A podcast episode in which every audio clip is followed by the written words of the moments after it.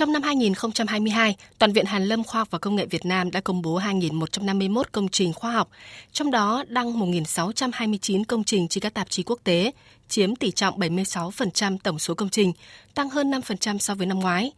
Năm nay, lần đầu tiên Viện Hàn Lâm Khoa học và Công nghệ Việt Nam tổ chức lựa chọn đánh giá công trình công bố khoa học xuất sắc nhất trong năm cho các lĩnh vực nghiên cứu toán học, công nghệ thông tin, cơ học vật lý, công nghệ vũ trụ, khoa học vật liệu, khoa học biển, môi trường năng lượng,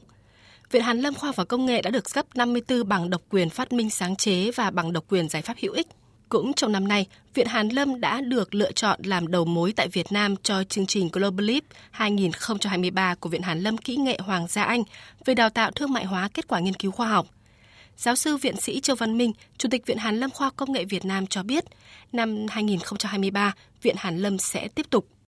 Viện Hàn Lâm tiếp tục bám sát vào quy hoạch phát triển của Viện Hàn Lâm đến năm 2030, tầm nhìn 2045, phấn đấu thực hiện tốt kế hoạch năm 2023 để, để tạo tiền đề hoàn thành tốt kế hoạch giai đoạn 2021-2025 đáp ứng đòi hỏi của đất nước cho giai đoạn phát triển, hội nhập sâu rộng trong mọi lĩnh vực của xã hội, chú trọng thúc đẩy, đặc biệt chú trọng đến nâng cao chất lượng các cái công bố đạt chuẩn quốc tế, tăng cường công tác ươm tạo công nghệ, ứng dụng khoa học và công nghệ vào sản xuất, đời sống, sở hữu trí tuệ, đẩy mạnh các hướng nghiên cứu phù hợp của cách mạng công nghiệp lần thứ tư. Phát biểu chỉ đạo tại hội nghị, Bộ trưởng Bộ Khoa học và Công nghệ Huỳnh Thành Đạt mong muốn thì với cái vai trò và vị thế là một cái trung tâm khoa học công nghệ và đổi mới sáng tạo hàng đầu của đất nước thì Bộ Khoa học Công nghệ mong muốn Viện Hàn Lâm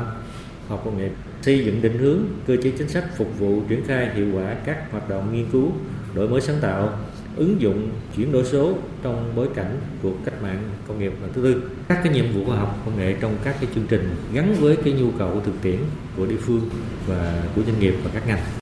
Bên cạnh đó, Bộ trưởng Huỳnh Thành Đạt đề nghị Viện Hàn Lâm Khoa học và Công nghệ Việt Nam đề xuất cơ chế chính sách, triển khai các nhiệm vụ khoa học và công nghệ cấp quốc gia, phát triển khoa học cơ bản, các tổ chức khoa học công nghệ và ứng dụng phát triển công nghệ, xây dựng cơ sở dữ liệu và chuyển giao công nghệ.